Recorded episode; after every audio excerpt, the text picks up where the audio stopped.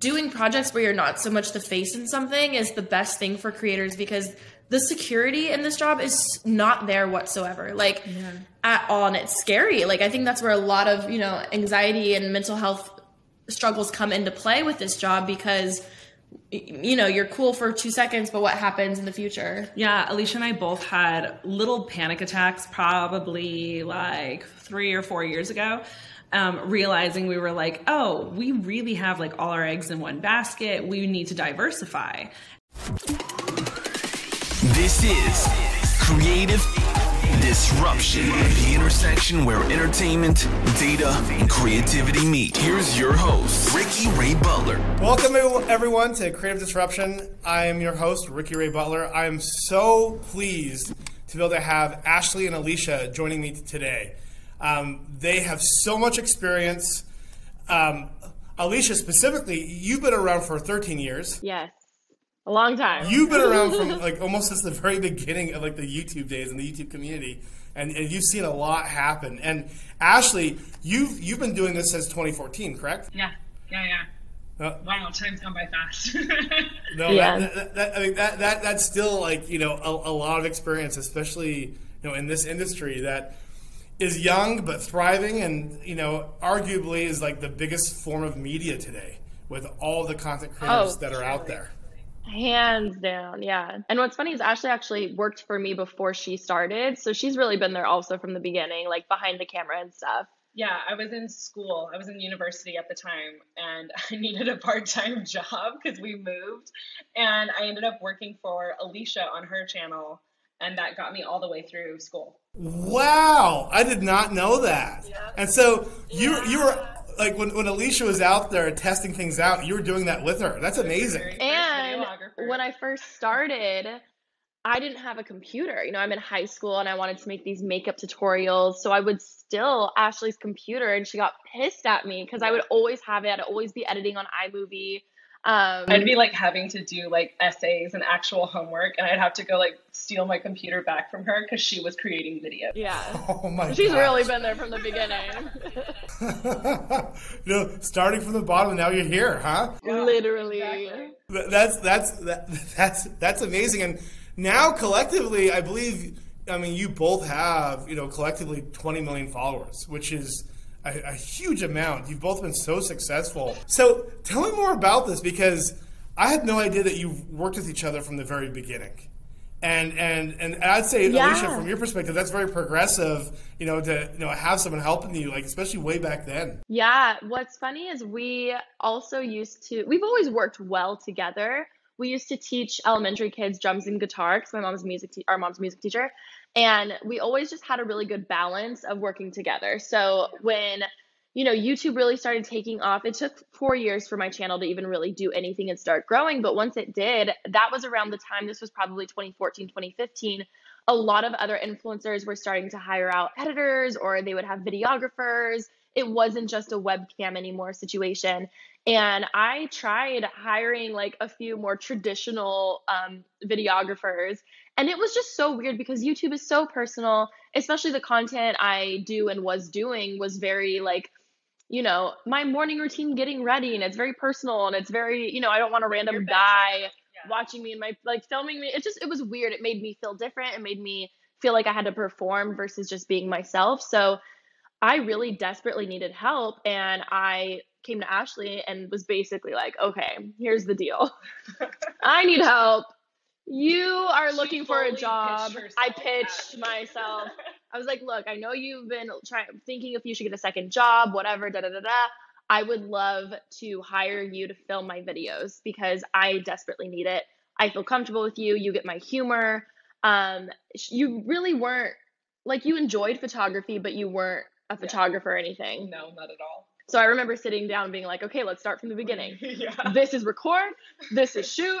this is like I knew you the knew the, basics. The amount of YouTube videos I watched on how to use like a Canon. There's aperture. There's shutter. yeah.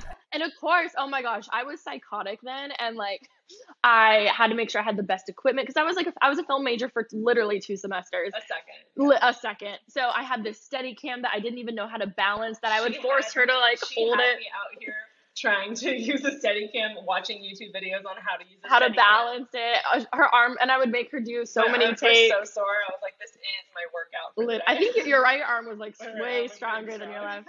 Um, but yeah, honestly, I I genuinely felt like that was my secret sauce, kind of, because I had someone close to me who I felt comfortable with to help shoot and pr- like basically produce my videos, and just have a, a sounding board. You know, if I'm, I'm thinking of ideas or overthinking or wondering how this prank video should go, you know, at the time. And it was so nice having someone who I trusted. And I think that's been something as we have gone forward now, you know, 10 years later from then, really looking into all these other projects that we have. And, you know, we feel so lucky we've been able to scale our business so much. And the fact that we're still even doing this and, you know, it's evolved so much over time.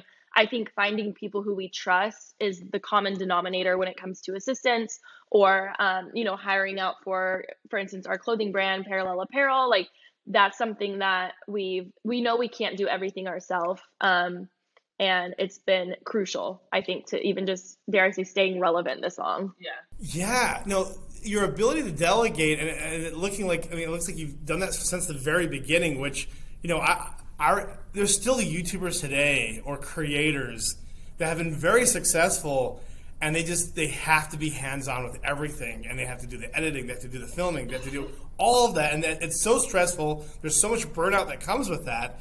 Um, um, and, and it's amazing that you know you did that with your sister. Like, how is that dynamic? It seems like you guys. You, I mean, you're both like very like dynamic. You're a dynamic duo. Um, um, like, how did you know it was going to work? And like, and then has, has there ever been challenges? You know, working with a sibling. Oh, well, you can take that one.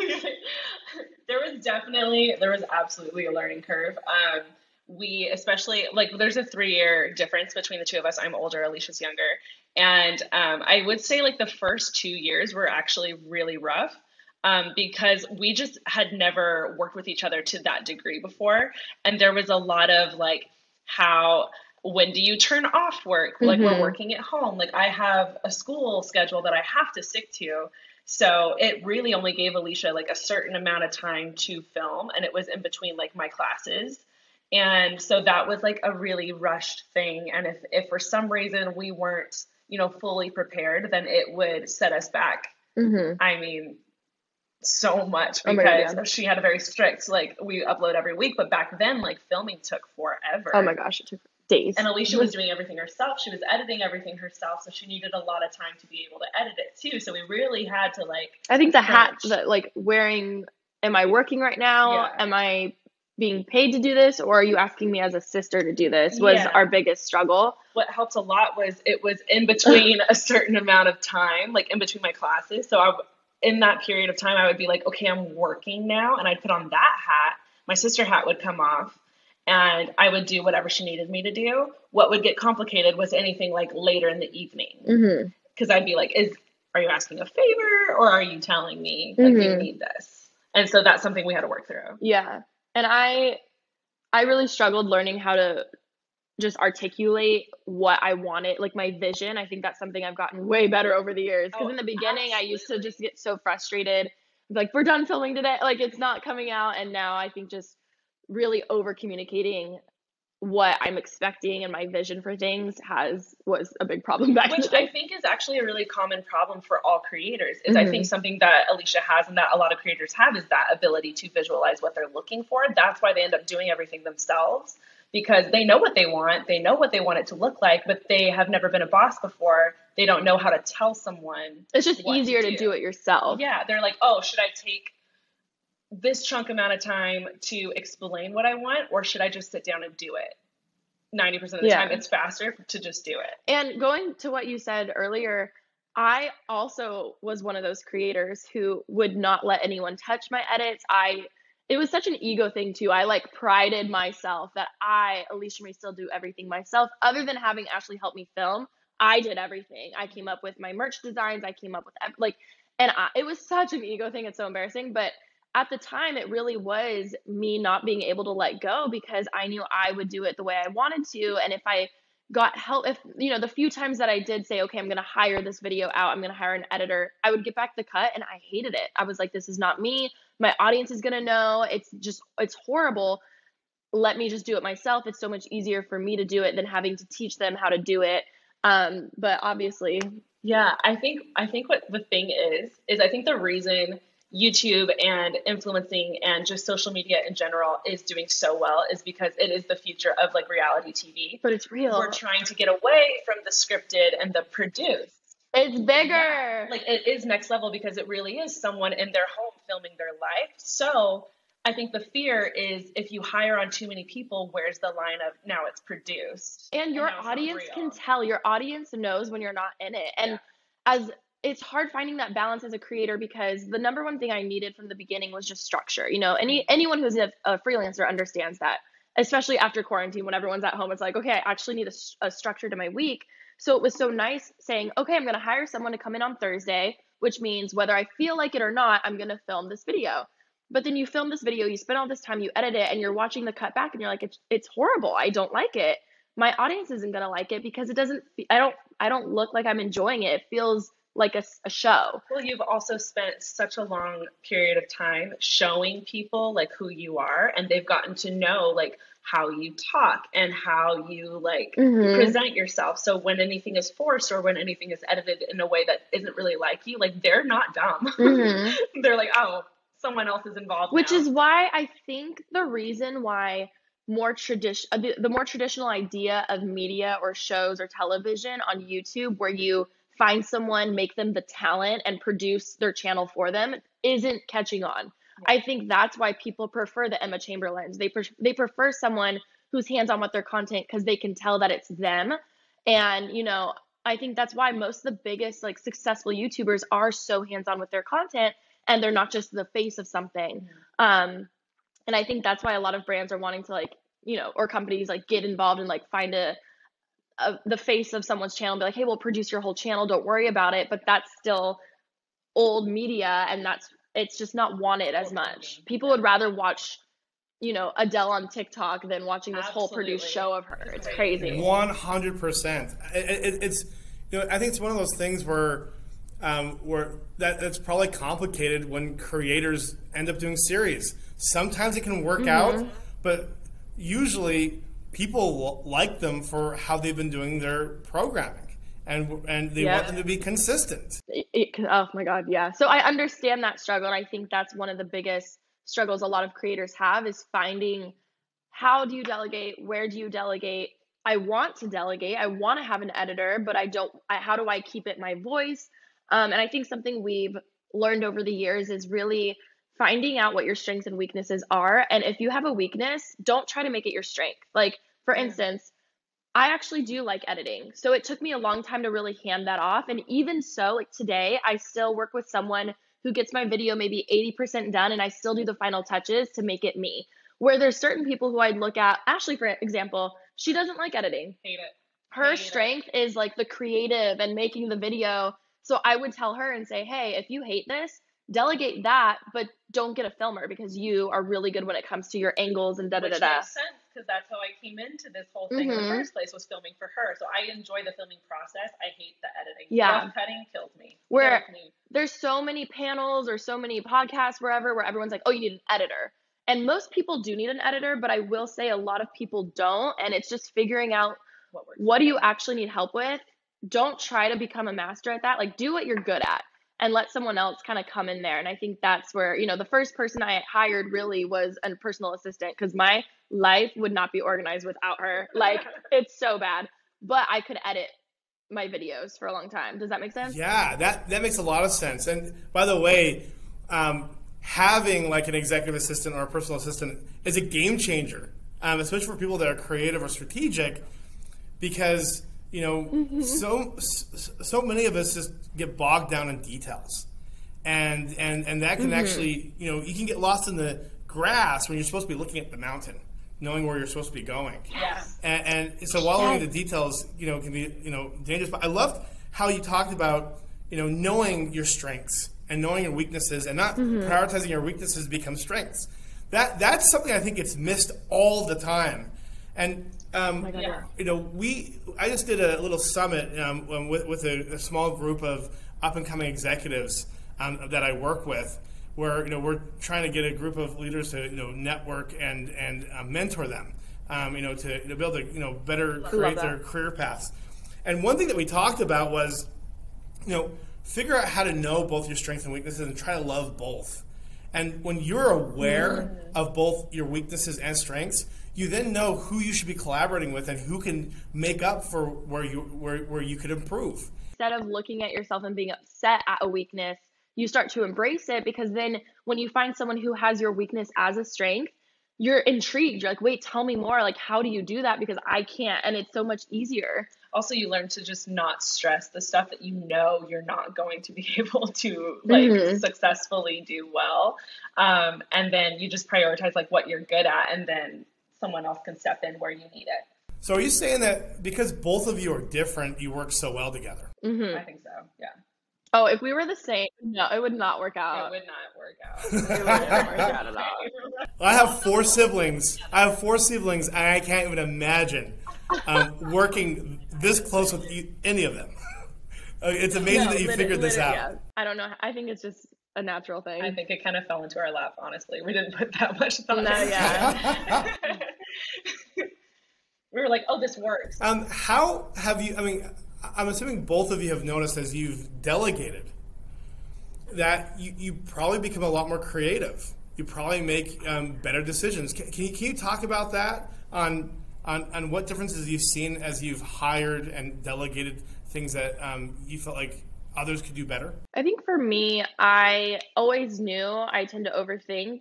I didn't realize how much I can overthink and be indecisive. And just having someone there, like a producer to bounce off ideas or me to think, am I crazy? Like, is this good or is this bad? Like, just like to hear that and have someone have a fresh take. I think, especially after doing it for so long, what's been interesting is watching trends come back.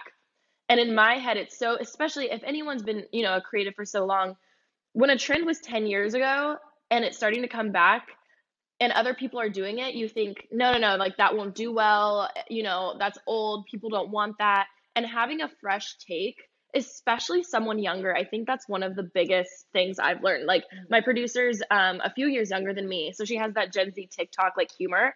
And it's so interesting seeing what she thinks is trendy or, you know, up and coming or what's just interesting about me when I'm like, what do you mean? People don't care to hear a q&a from me or people don't care to watch me do xyz and she's like no it'd be so interesting.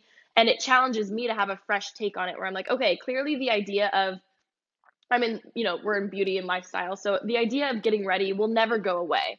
So i need to train my mind to not think of it how i used to do it and repackage it and re-evolve that concept into something more you know on brand today. And i think that's something that's always challenging.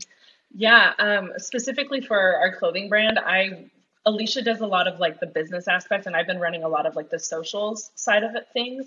And we hired a girl to do socials for us, who completely I I I understand TikTok. I follow TikTok. It is not my strong suit. It is it is hers and she like lives and breathes that content and watching her like just because she's so active on it she can see when trends are coming and she can see like when it'll fit our brand and she'll take the trend and make it our own and she does it so effortlessly and I, it would take me forever. It would take me so much time to figure it out and do it myself. But what's crazy is we could do it ourselves. I'm capable. We're capable and i think that's something that people get overwhelmed with because they're like oh i can do that so why would i hire that out? It's like no.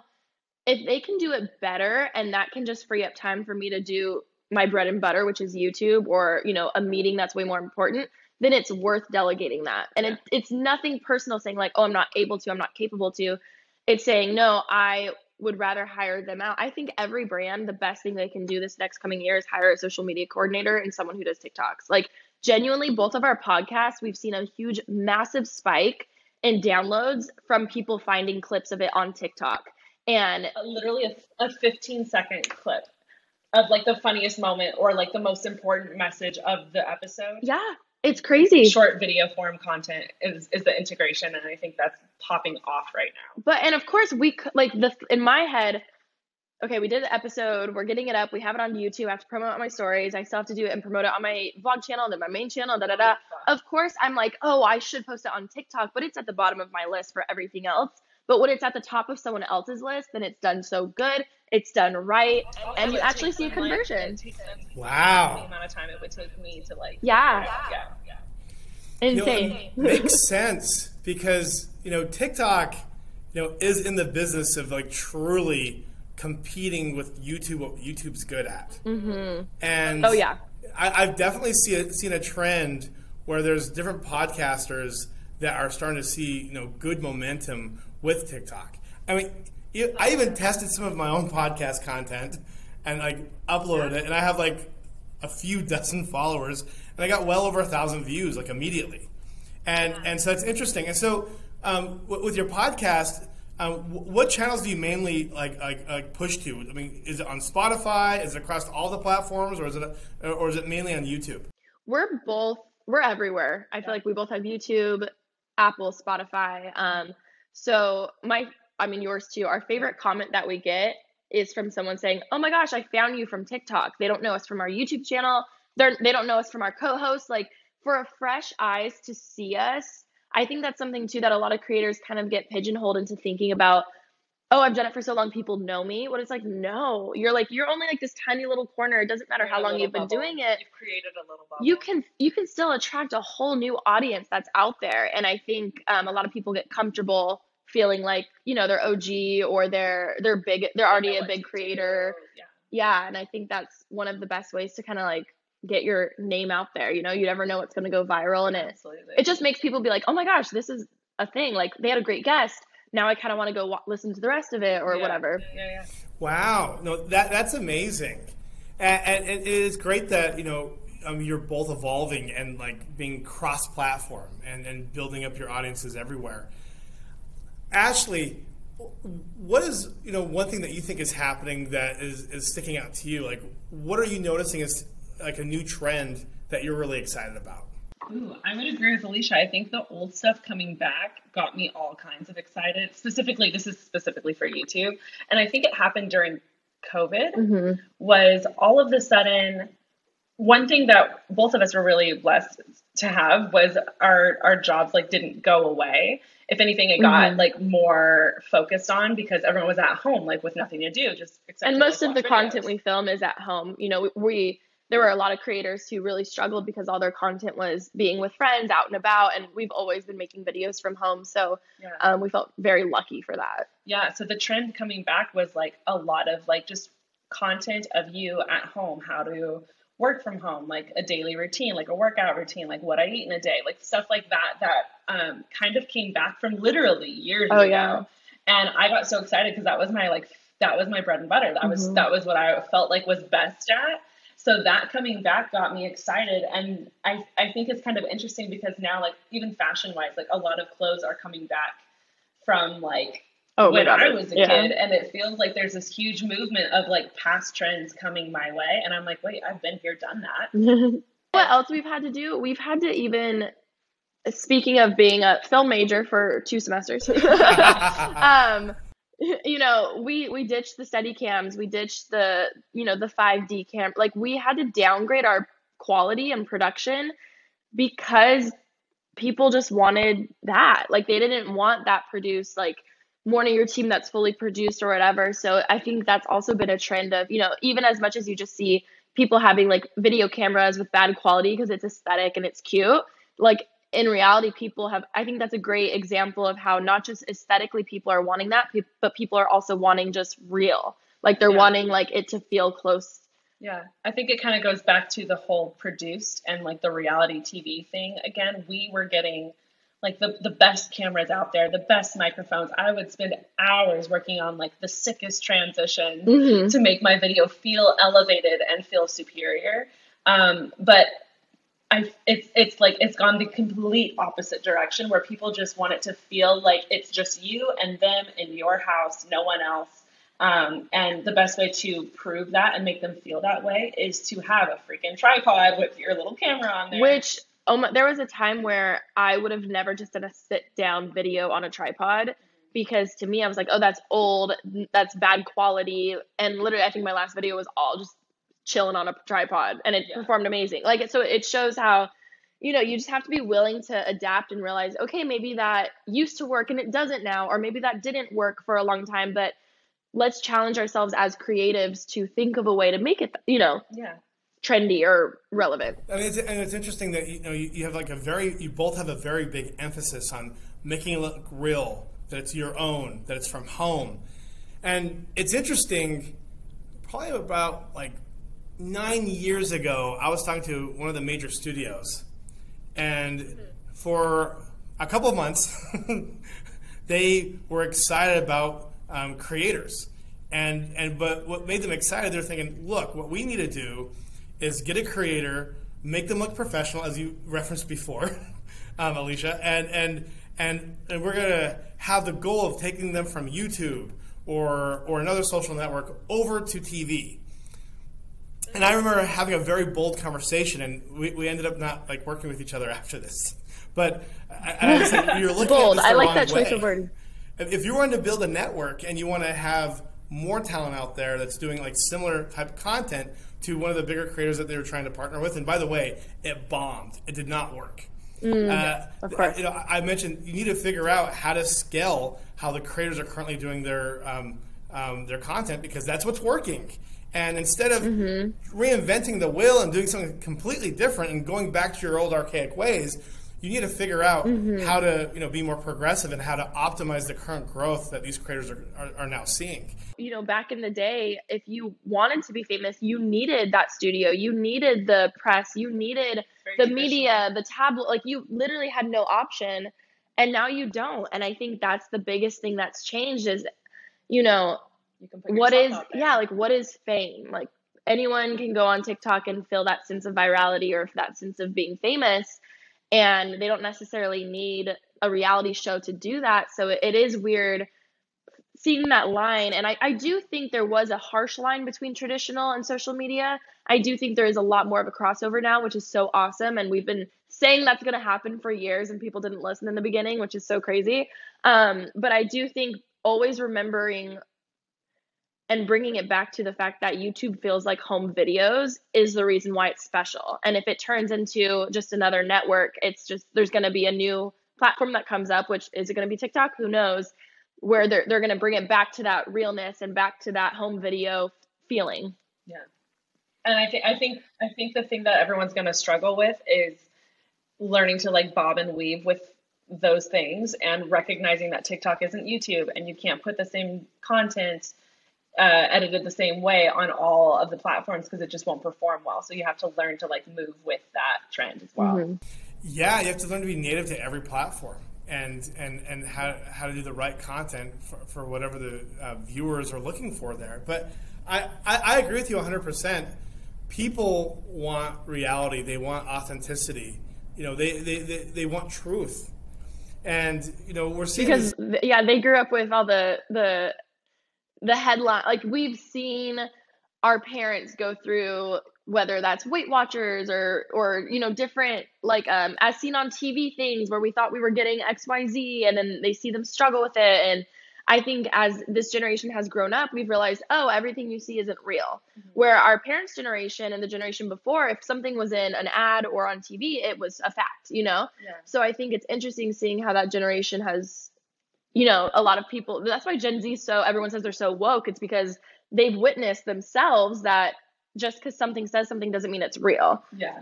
Um, something I think is really interesting is even as far as like famous goes or celebrity goes, like for example, Julia Roberts was such like an untouchable royalty to everyone who loved her. She was this goddess that you could never achieve, you could never connect with really. You could admire her and love her, but you could never like relate to her. And I feel like that's where um, social media kind of stepped in and gave you people who you can watch them in their kitchens, like making dinner, and you're like, oh, we would get along. We could be friends. Oh my God, my friend, um, her name's Sierra Schultzzie. She's an amazing um, influencer, and she posted a TikTok with her and her friend recreating like one of Taylor Swift's folklore songs or something like. That. It was a really cute TikTok. I guess it went viral. This morning, Taylor Swift literally commented on it, and she was freaking out, and she was like, "Oh my gosh, adding this to my inspo, whatever." And that would have never ever happened, even a year ago, let alone like years ago. Like the fact that someone as huge as Taylor Swift could see the video that you make and comment on it is like it feels like that untouchableness that you were talking about mm-hmm. is like that that gap is a lot smaller and you're like oh my gosh these are real people and that's that makes I don't know. It's just it's like oh my god, Taylor Swift goes on TikTok like I do, and it, like it only makes sense. Like it's smart for Taylor Swift to go on there and comment mm-hmm. on people that are recreating her music, you know, or her videos or whatever it is she's doing. Like it, it's only it's the smartest. But what's do. funny is if I was someone in PR years ago, I could I would feel myself telling my talent like oh no, like don't interact too much. You don't want to give them too much. Like always leave, leave them mystery. wanting more. Like leave yeah. mystery. Like I feel like that was such a tactic then, and it worked then. You know, to be one of those still that gap. That gap, but now I feel like if someone acts like that, people honestly don't like yeah. care about you because they're just like, oh, they're rude. Like they're on a high horse, they have an ego, whatever. Another great example, because you mentioned Adele earlier, I would put her in kind of the untouchable category too, because mm-hmm. she kept this like distance between herself. She was never on the socials until she did the Saturday Night Live and until she went on Instagram Live a couple weeks ago. Her Instagram Live like oh made God. me fall in love with her, and I realized how funny she actually is. But I never like and that's just that live. Like you know, like you know that, but you never know how much is just them versus yeah what their PR team's telling them to do, yeah. or like if they're being on, or if it's like whatever. I don't and know. Even Saturday is so scripted, mm-hmm. so it's like, oh, is she actually funny, or were they? Was that all jokes that they fed her? But her live changed my whole perspective of her because she felt so real and there was no filter. I'm like, I need to go live more. it, it's amazing. Well, it, it, live is definitely that next level of transparency where there's yeah. there can be very limited calculation of how you present yourself. well, you know, it's it's funny. I think you know, and maybe this is not the right word to use, but I, I feel that a lot of like the music creators are now becoming woke. Like they're now realizing the true influence that they have, and they're in an industry where you can't really make that much money today on concerts or off of music. It's a very huge, you know, hill to, to climb. It's a big challenge. And but the truth is that a lot of these music creators, you know, and, and musicians and celebrities knew that the amount of followers that they have, that they could better connect with them and be a lot more transparent with them, it's going to make a lot of the entertainment industry shaking their boots even more than the decentralization that we're discussing. It's because you know some of these creators that have hundreds of millions of followers could literally average 50 million views a video if they were just more disciplined in creating content mm-hmm. and trying to connect with their audience. Yeah. And Absolutely. I think a lot of people get overwhelmed. It's been interesting, us obviously doing YouTube for so long.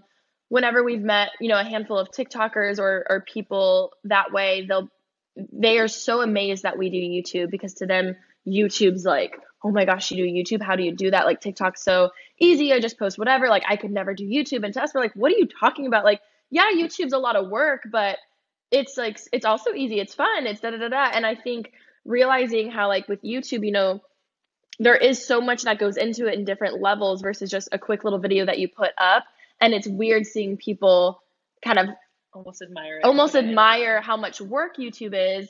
But what's funny is to us that consistent weekly upload or that consistency has always been expected.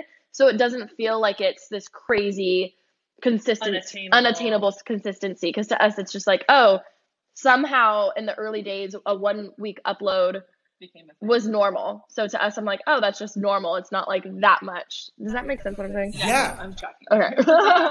Tell me more about parallel apparel. Like tell me the story behind that. What inspired both of you you know to start this this clothing business or this fashion business? Um, well, it was actually Alisha's idea. This is something she's been wanting to do for a while. And again, with the whole like having a vision thing, Alicia had a very clear vision of wanting to start a brand, wanting to start a clothing brand.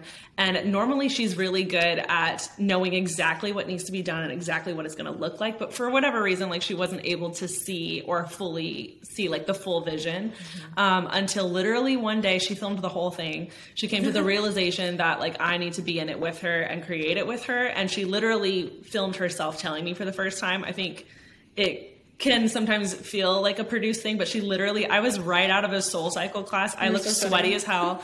And she told me there on the spot, like she wanted me and her to start a clothing brand. So that was literally the first time I came on board. Yeah. Um, and it has been quite the process. Obviously, we decided to start a brand right before COVID. And Obviously, we planned that. um, we, from the very beginning, were very excited about um, creating a comfortable loungewear because that's 99% of the time what we wear. Um, we love getting dressed up, but we always had this like go to where we would borrow each other's clothes and it was always basics. It was always like a plain color. It was very comfortable. It was flattering. Um, and both of us just live in honestly like lounge slash athletic wear. Um, but we wanted to create basically a luxury lounge brand, not athletic wear, but like lounge wear um, that could be dressed up, that could be dressed down. You could wear with sweatpants while you're cleaning the house, or you could go out for a girls' night like in the same top. Um, so that was our plan from the very beginning. We always wanted it to be very size inclusive, um, and I feel like we actually were able to execute that pretty well. Um, and it has been quite the journey. It's been. it was one of those things where in the beginning we kept wondering why does why does no really creators or influencers do brands right? Like when they come out with something, it's usually just a collab. Some people just slap their name on stuff. Obviously, that's not always the case. a lot of brands would fail. you know, or people would have a brand and then they'd stop. And we'd be like, I, I was like, why does no one do it right? Like, let's do it right. We're gonna do this. We're gonna come out with extra small to three X. We're gonna do all these things. Da da da da da. And very quickly after, we realized, oh, the reason why most people don't do that is because one, it is so time consuming. It's a, more than a full time job alone. And there's no way to do YouTube and everything else on top of that. And two, it is so expensive. No one talks about that. Like just what it takes for a startup or, you know, a, any small business, like what really needs to go into something. And we're just, we're still self funded to this day. So that's a whole other, um, thing that we realized like oh that's why people get investors like oh that's like there's so much little things like that um so we've learned so much and i think it's a very even though it's expensive it's a very priceless um, thing that we're learning of what it takes to truly run a real business um, and not just be the talent in something our whole goal also is that people wear our clothes and don't even know who we are you know i think Wow, really? yeah, that's the goal. I think we we like being in front of the camera, but we really like being behind the camera, and I think that's something that we both. That's you something know, we really noticed this last like year. I think um, we So, so there's a lot of people realized- buying your clothing that don't know who you are. I mean, and and you've been able to notice that. We're hoping, you know, like I want to. I don't know. I want to see one day someone wearing it at the airport or something, and maybe like, oh, I like your jacket. And they're like, oh, thanks. It's from this random brand, and I'll be like, oh my god, idea. That's the goal. So, you know, from the very beginning, obviously we, you know, we're in a lot of the shoots and we're promoting it um, as we obviously would because we have a platform and it's our brand. However, you know, we really wanted to hire out models for things. We want people to go to the page and not just see our faces, you know, because um, we both have merch for um, like podcasts or just n- normal merch and stuff. And that's what that is. You know, that's more like this is for our viewers to feel like they are a part of the family if they want to support whatever. Um, but yeah, I mean, it's funny because a few years ago I would have said our, our dream is to be in store and in retail, but now is that needed? We don't know. Like obviously still open to it, but it's been it's been so amazing. It's been selling out.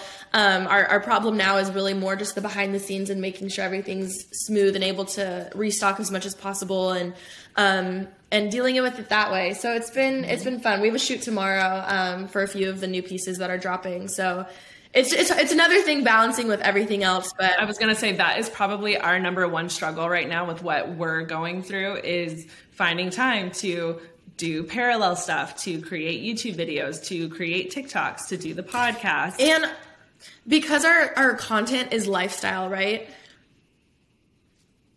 Finding time to have a meeting where we're being like bosses, you know, figuring everything out, da da da da da, scheduling a shoot, going to the shoot, and then at the same time realizing, oh my gosh, I need to clean the house for a video, and it feels so polar opposite to both.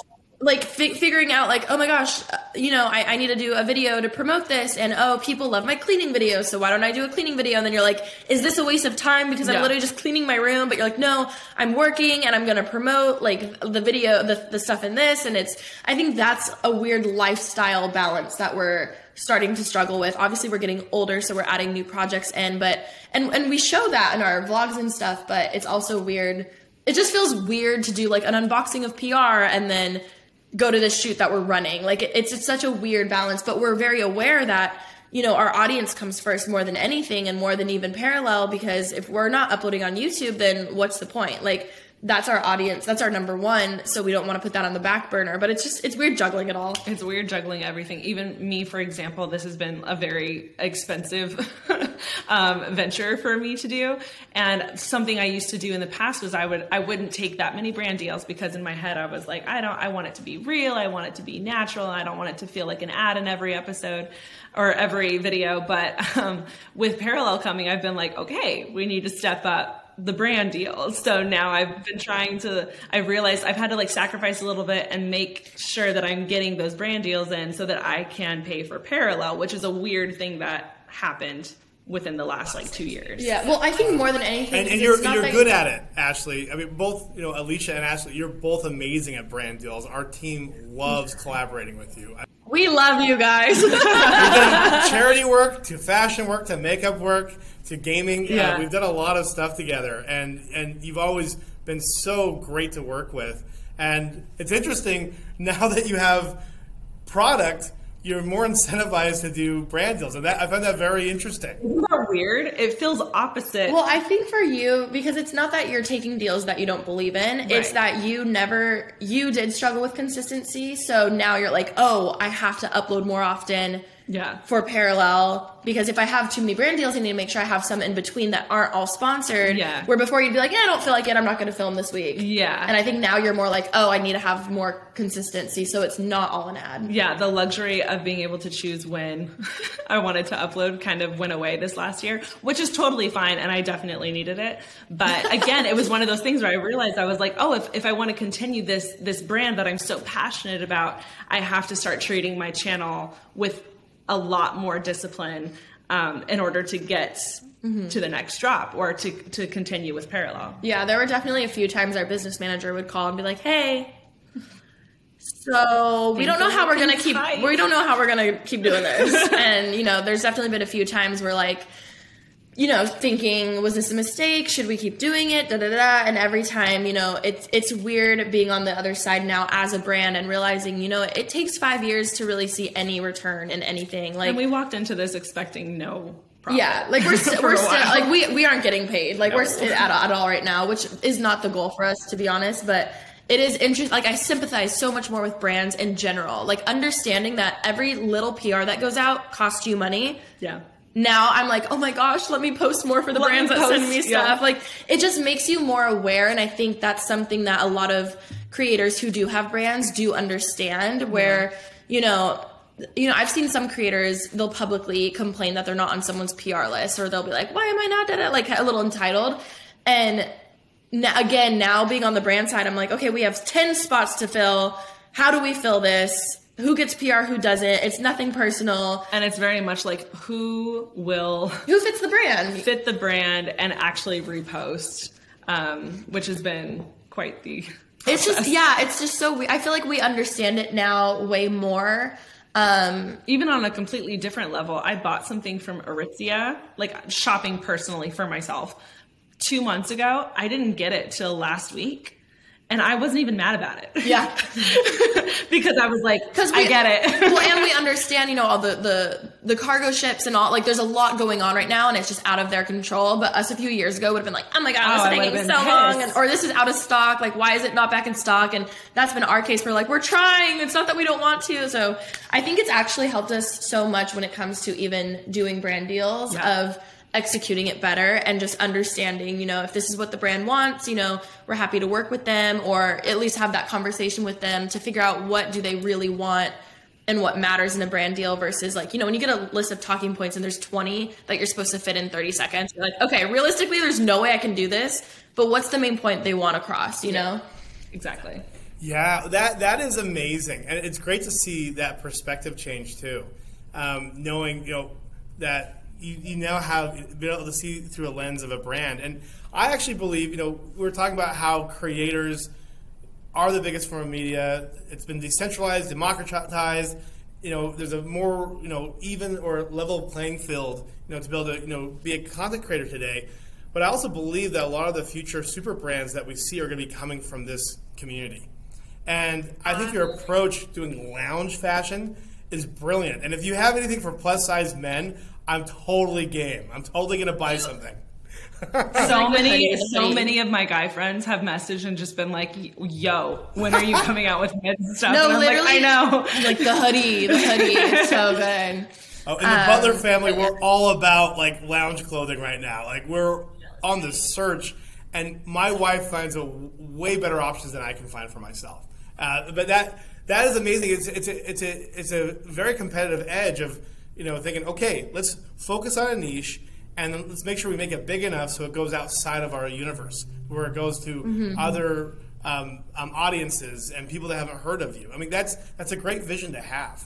I mean, you're both amazing CEOs. Thank you so much. We're trying, but I think it really, you know, one of our our strength that we did realize going into this was we were very aware that we've been doing this so long, but it does not mean that we'll be able to do it for so long. And I think something that, because we've done this for so long, one of our strengths is being able to realize that the longevity and security in this industry is very, very small. Mm-hmm. Um, it's very rare. I feel lucky. I've been doing this 13 years, seven years, but am I going to be doing it 20 years? I have no idea, especially as time's gone on and I've been way more in touch with my mental health. Like if one day I just decide I don't want to do this anymore, I know myself and I'm going to listen and I'm just going to be like, "Hey guys, I'm done." Like if that's truly what my gut and my heart feels like I need to do. So as much as I want I, I truly do want to do it as long as I can, but if there ever comes a day where I don't want to, I want to be able to respect that and listen to that and not worry about, "Oh my god, but it's my career and the money and da da da da and all this stuff." And I think, you know, doing projects where you're not so much the face in something is the best thing for creators because the security in this job is not there whatsoever like yeah.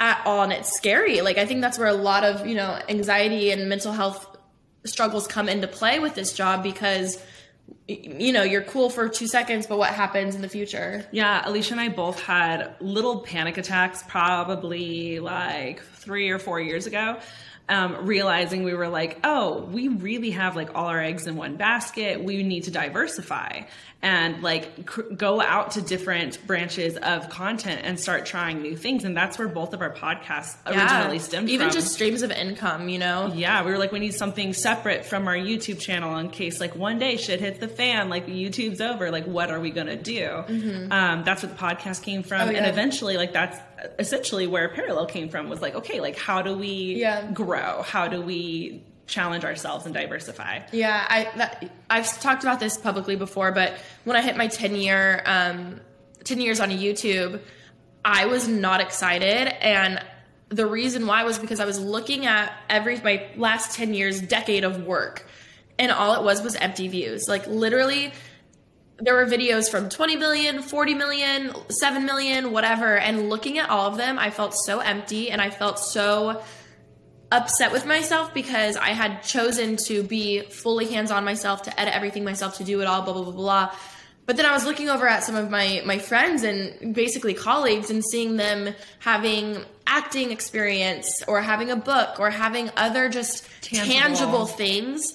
And all I had were views that were felt so empty. And I was like, yeah, 50 million views is cool on a video, but like, and it was like a cool little check for a moment. However, can I now what? Can I keep doing that? Like where what what about me? Like what do, what's my I had nothing. And I think that's why I'm very also passionate about having a smaller knit community and even if I only get 10,000 views on a video, but they're people who actually care about me, to me that's so much more meaningful than 10 million views on a video of people who don't subscribe, don't care about me, or just watching a quick little video. And I, I didn't realize how much I was catering my my videos um, a few years ago really to that very fast, almost like Facebook esque videos where you don't see someone's face. It's super quick. It's very just like boom, boom, boom, boom, boom, boom, boom. And it got views, but I was like, wait, but no one, no one cares about me. Like I want people to feel connected to me.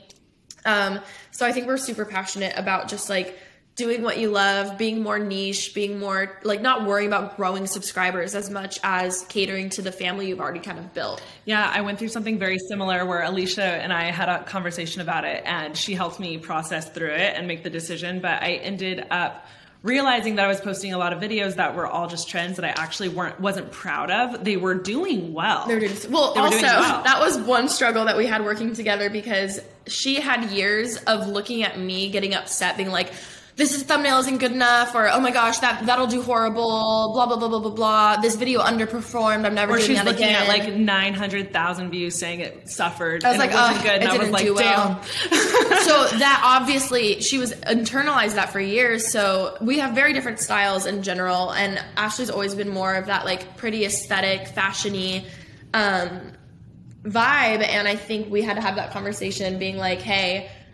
We really need to think separately for our, our brands and who we are. And even though I know this video would perform so good on your channel, if that's not you, don't do it. Like, So there ended up being a huge like coming to self moment where I was like, okay, like the videos I was putting out, yes, they were doing well. It was a nice check, but I wasn't. It wasn't something I wanted my friends to see Oh, you're because embarrassed, I yeah. wasn't proud of it.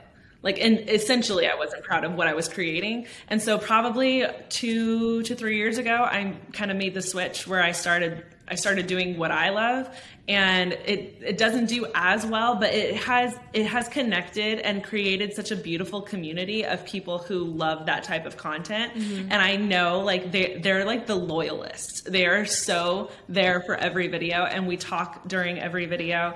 And um, yeah, I think it's one of the best things I ever did. This is profound. Wow. I, College dropout. I'm trying to stop the tears from coming out. But, uh, but seriously, I mean, what, what, what I'm hearing, you know, because all the time we hear about different creators every week dealing with burnout. It, it's, it's a lot of pressure, and you have a lot of critiques out there. There's a lot of, you know, trolls that you have to deal with in your comments, and there's a lot of different things happening that I, I, can, I cannot understand. Um, you know, if I get a if I get a troll comment, I get really excited because I get a comment. You know, but like, I it from your perspective, it's a totally different story. And I, I can't imagine, you know, the, the pressure that you, you've both gone through. But what I'm understanding is you've decided to, instead of following the trends and being data driven to make more revenue, you, you really want to just live. You want to enjoy life, be true to yourself, and and it's all working out. And I think that's something that happens when you've been on for so long. Mm-hmm. Because it, it is something you have to eventually like find balance with and live with. But something that I did start doing and kind of helped me transition was I would do like a video for them and a video for me. Mm-hmm. And that was kind of my like uh, routine. It's hard because it's still a business, and you still want to, you know, you want to make you want to get Perform views. well. You need to make money so that you can live. So it was like, okay, I'll, I'll do that trendy video, but then I'll do two that I'm super proud of. Or every once in a while, if there's a trend that I feel like I, suits me well, that I could execute well, that I'm like passionate about, also, then I'll do that. But um, I'm not going to hop on every single one anymore. I think also, you know, after looking at all of the videos we've ever created, when I think of some of my top favorite ones, they're not the ones that performed the best. You know, it's the ones that I was just genuinely proud of. And I think a lot of creatives would understand that where when you're uh, proud of something, that's rare, especially for, for me to even say I'm proud of a video. Like that's like, oh, she's proud. yeah. Um, but a lot of that comes with, did I enjoy filming it? Was I just like proud of a, if I was to show a top brand executive of like a video of mine and I give it to them, I would be certain that they would understand a, a little bit about me. It would be informative. They would maybe learn something. They took something from it, or even like the comment response, the quality of it, of people saying, "Oh my god, I loved like." Not just being like, cool, I love this, but people being like, wow, this really resonated with me. When you talked about your social anxiety, I like felt seen, blah, blah, like that type of stuff. Which was something she used to never talk about, but it's something she struggled with for such a long time. I feel like the second she came out with it, it became less of a monster to her. And it mm-hmm. essentially made her even more relatable because everyone's going, oh shit, like me too. Like that makes me connect with you even more. That like vulnerability. yeah, it's just, burnout's real. I struggle with it weekly still. Like, it's not like we're, you know, past that or we've learned about it, but once you've experienced it to the magnitude, um, at least that I know I did, um, it's still always there, but it's just kind of learning little triggers or it's learning little things of like, okay, for instance, I haven't posted on my main channel in the past like three weeks, which norm that's unheard of for me, like unheard of. But I've just I'm in my head I was like I just want to come out with something I'm proud of. Like I'm I'm not going to rush it just to get a, an upload up. It's not worth it. Um, but yeah, the burnout game is so real, and I've had so many conversations with other creators about it because it's something that it's hard to understand unless you're really in it. Um, There's a lot of new creators that are just now just now, and it's it so weird. It's so weird seeing new creators, you know, who've d- been doing it six months and they're saying they're already burnout and I'm like, oh my gosh. It just feels like everything's hyper speed now. Like it Yeah. took me 10 years to get burnout, let alone, you know, some of these poor TikTokers who are going viral overnight and then in, in three months they're experiencing burnout. Like it's real and it's it's hard to talk about because it makes you feel like you're ungrateful for everything. Yes. And you're not allowed to feel burnout or people are like, "Oh, well just not everyone can take a day off of work to whatever." But if you are a creative, you understand you cannot come out with a hit song every single day. You cannot come out with the number one um, movie every single project. Like it's just it's a very different world in uh, the mind of a creative or an artist. Um, and that's essentially what all you know people who make videos is. It's art. You know, it's it's it's learning that you have to take a break to get recreative or recharged or get re-inspired. Even you know. yeah. Wow. Uh, what what advice would you give to creators that are, that are up and coming creators that are just getting started? Um, to I mean, I mean, what's your advice to burnout? How, how do you avoid burnout, or how do you deal with it? I think the number one thing is realizing that it's such like what are you going like what are you trying to get to that that hustle that staying like what are you actually running toward what are you sprinting towards and realizing that it's an endless cycle you hit 50 million views you suddenly want 100 million views. You have to double it. You know you want more. You hit you hit when i hit a million subscribers i had five minutes of rejoicing crying screaming like being so excited. And instantly i realized okay that means the next goal is 2 million. I have to do everything again and it felt like it diminished that first like big triumphant feeling which A i should have been huge celebratory moment. but instantly I was like, oh shit, I gotta do it all again. Like I have to hit 2 million now. And then 2 million became 5 million, and 5 million became 10 million. And I've even talked to some of the biggest, biggest creators on YouTube today, and they are in that same toxic cycle of I have to outdo myself last time. I have to outdo myself from yesterday. Oh, well, that got 100 million views. Well, fuck, that one only, sorry, um, that one only got 80 million views. Like, dang, that's not good enough. Like, it, it, it'll never be good enough. And Accepting that.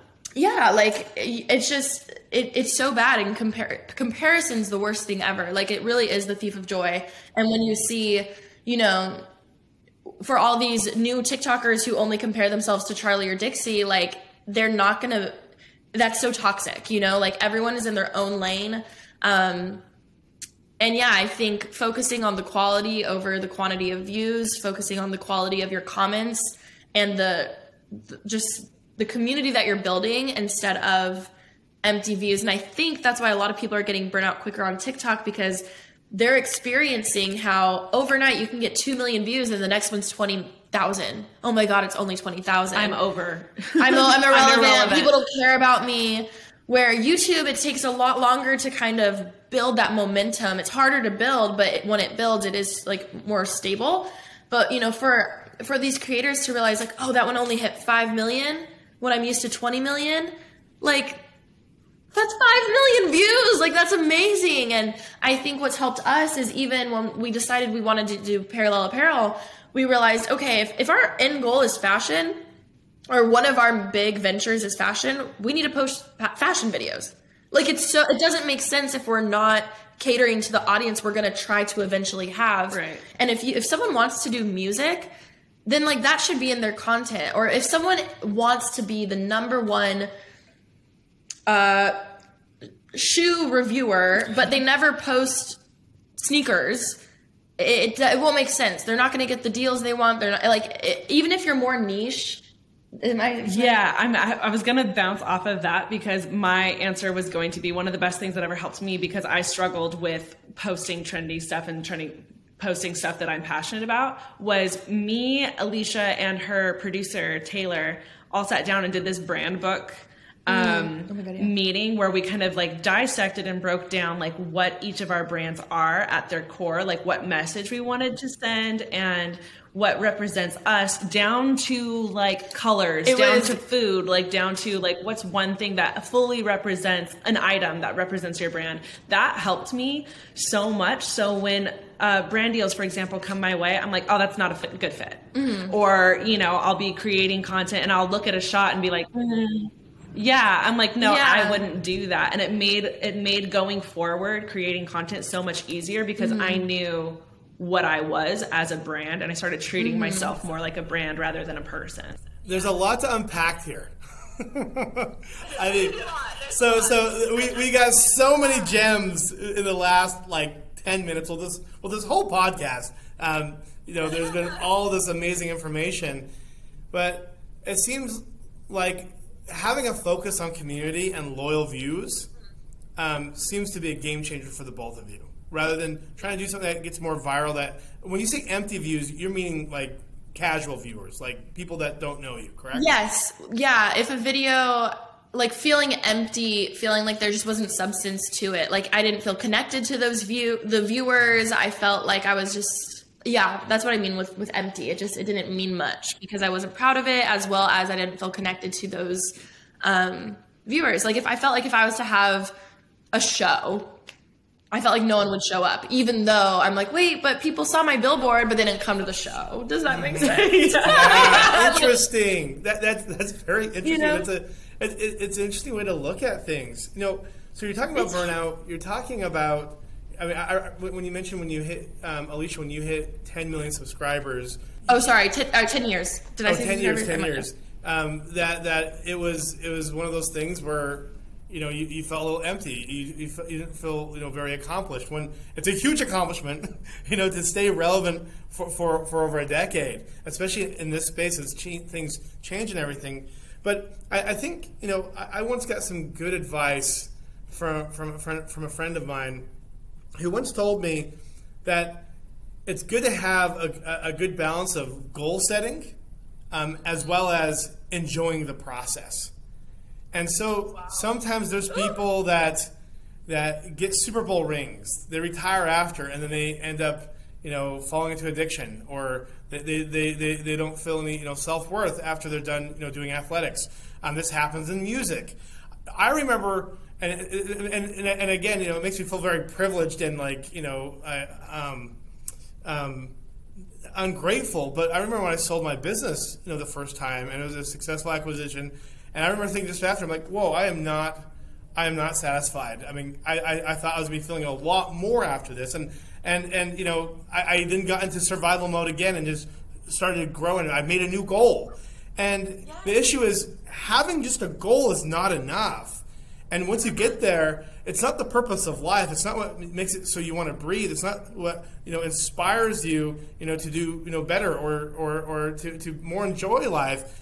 It's really about you know getting rooted and enjoying the process of of, of improvement. Mm-hmm. And enjoying that okay there's friction but how can you look at that friction differently? How can you look at your strengths and weaknesses and and love both and and figure out you know how you know whether it's in work or with family or with friends you know how can you have overall life improvement within enjoying the process? And it seems that's what the two of you are doing right now. I think it's growth.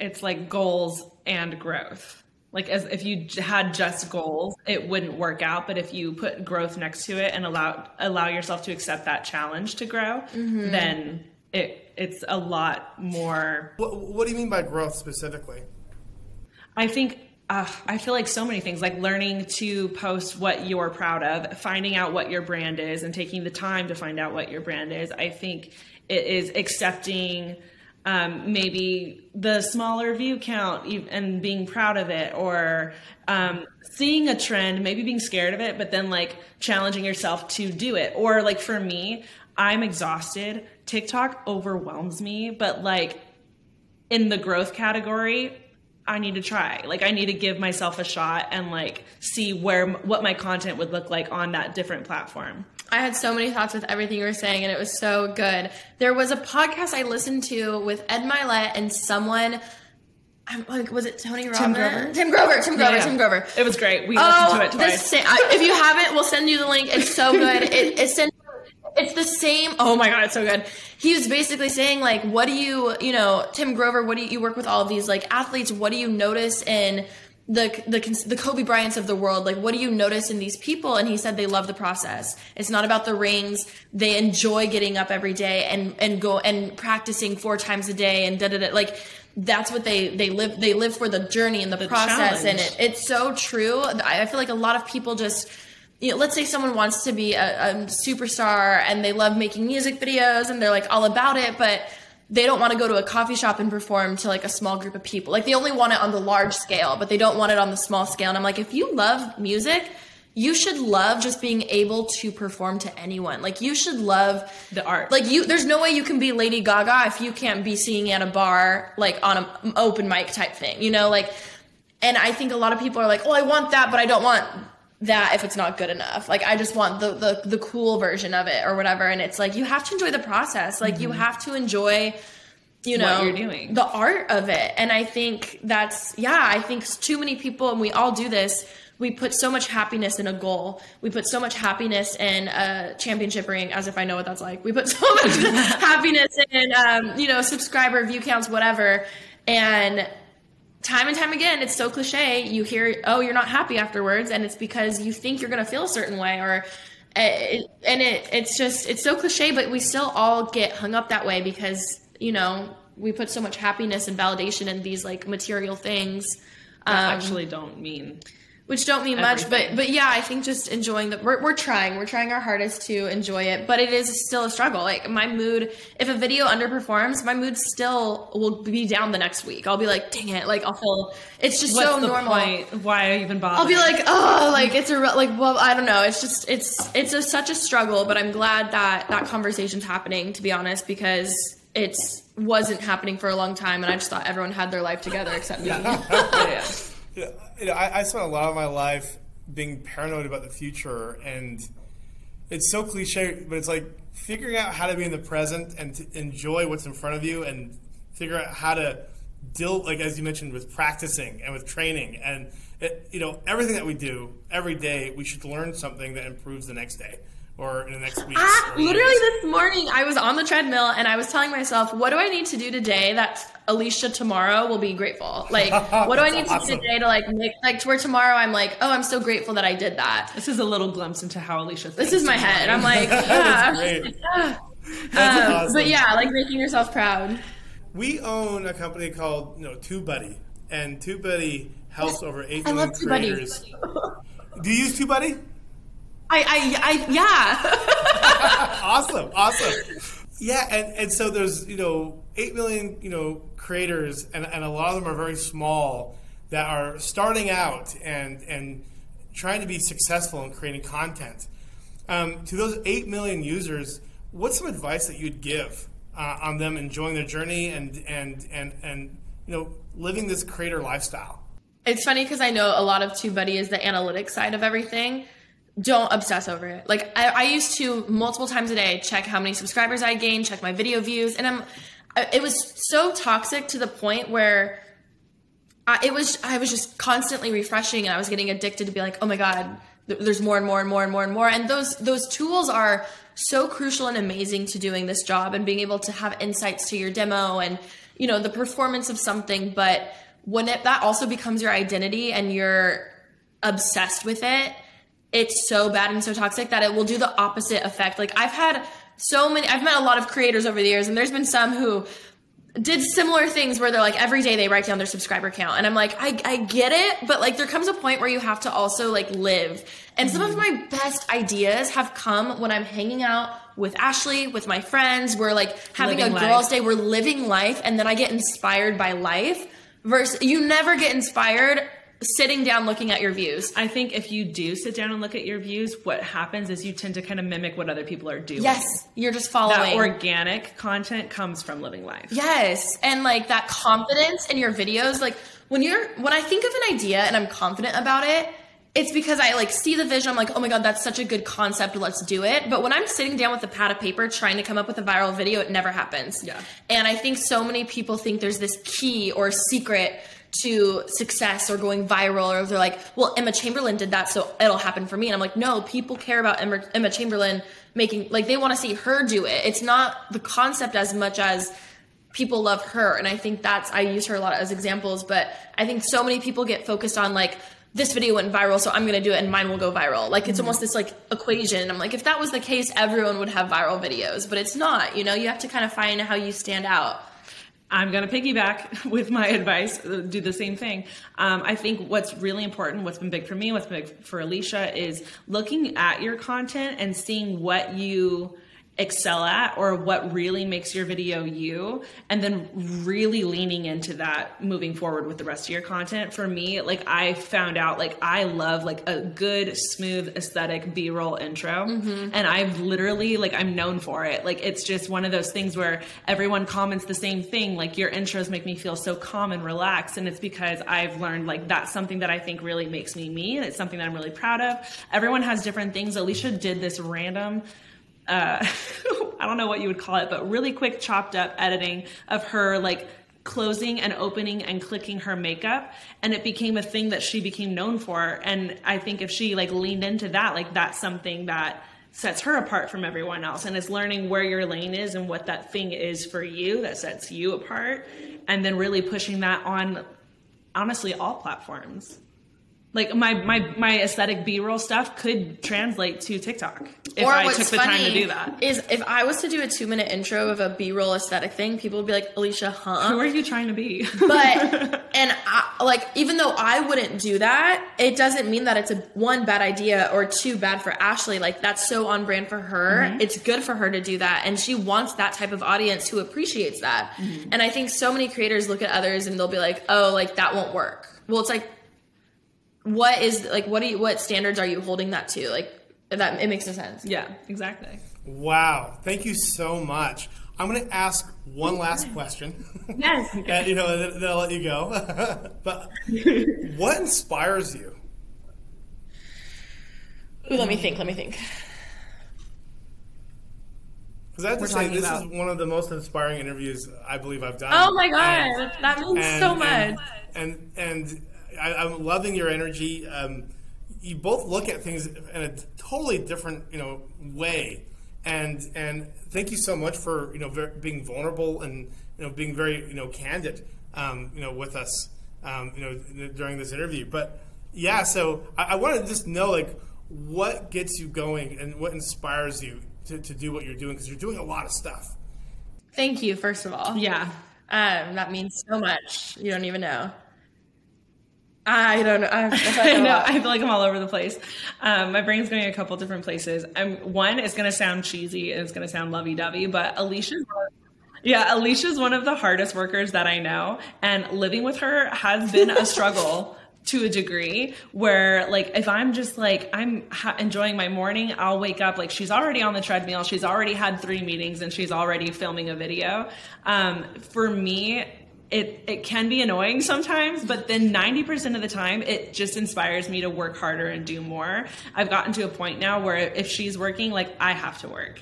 And if I'm I, like I can't like be sitting down taking my sweet ass time getting started if she's already working. And it might be a toxic sister thing. No, I feel like you've gotten so much better. I think I think it is a very inspiring thing for me. So it, it keeps me going. If she wasn't here every single day, like killing it, then I'd probably be like watching TV in the morning or like taking my time filming or editing or something like that. But something else that has become a part of my huge morning routine or weekly routine is listening to a very inspirational podcast every Monday.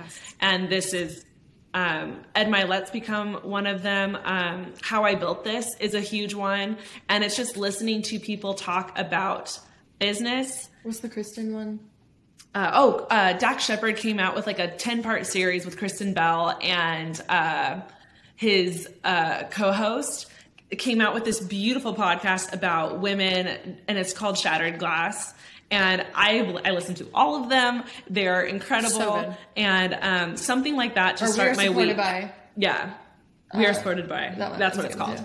Um, and something like that gets my head like in a good place to just crush my work week. I've, I've had so many thoughts. I think know. what really inspires me are honestly conversations like this. Like I've realized I hate small talk and I love deep talks. Like even if I'm like out with my friends, it's a no th- known thing that Alisha wants to have a heart to heart with everyone. Yeah. Um, And I think that connection is something that I like crave and I love.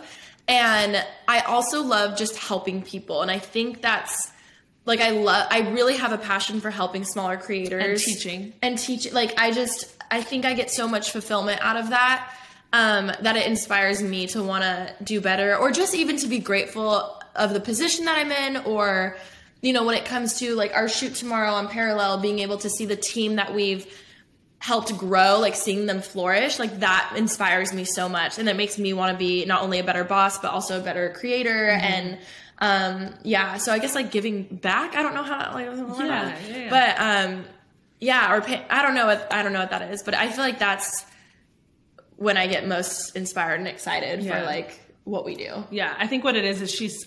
I think you're so passionate about what you do. I think she finds joy in educating I'm like, people the more the about, merrier. about social media. Yeah, Yeah.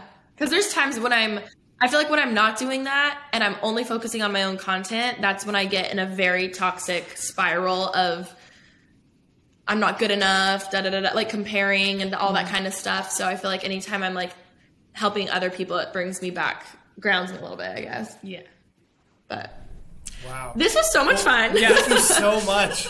Thank you so much for joining us. Seriously, Ashley, Alisha, uh, it's been wonderful to, to get to know both of you, and and you know, very very uh, um, thankful for all that you've shared. There's a lot of great gems and nuggets. I think that the, the listeners are going to get you know from this conversation, and um, yeah, we'll have to you know.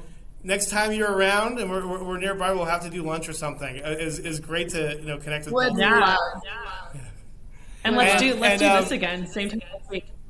Let's do it. I think I, I think we could probably go for four hours, easy. Literally, I I, was like, this flew by. I feel like we could dive into so much more. So we would love to. We'll definitely have you both on again. And again, thank you for your time and coming on. And um, everyone, thank you so much for tuning in. And um, please like this video. Please follow us um, on one of the platforms or you know subscribe on YouTube. And we appreciate you. Thank you.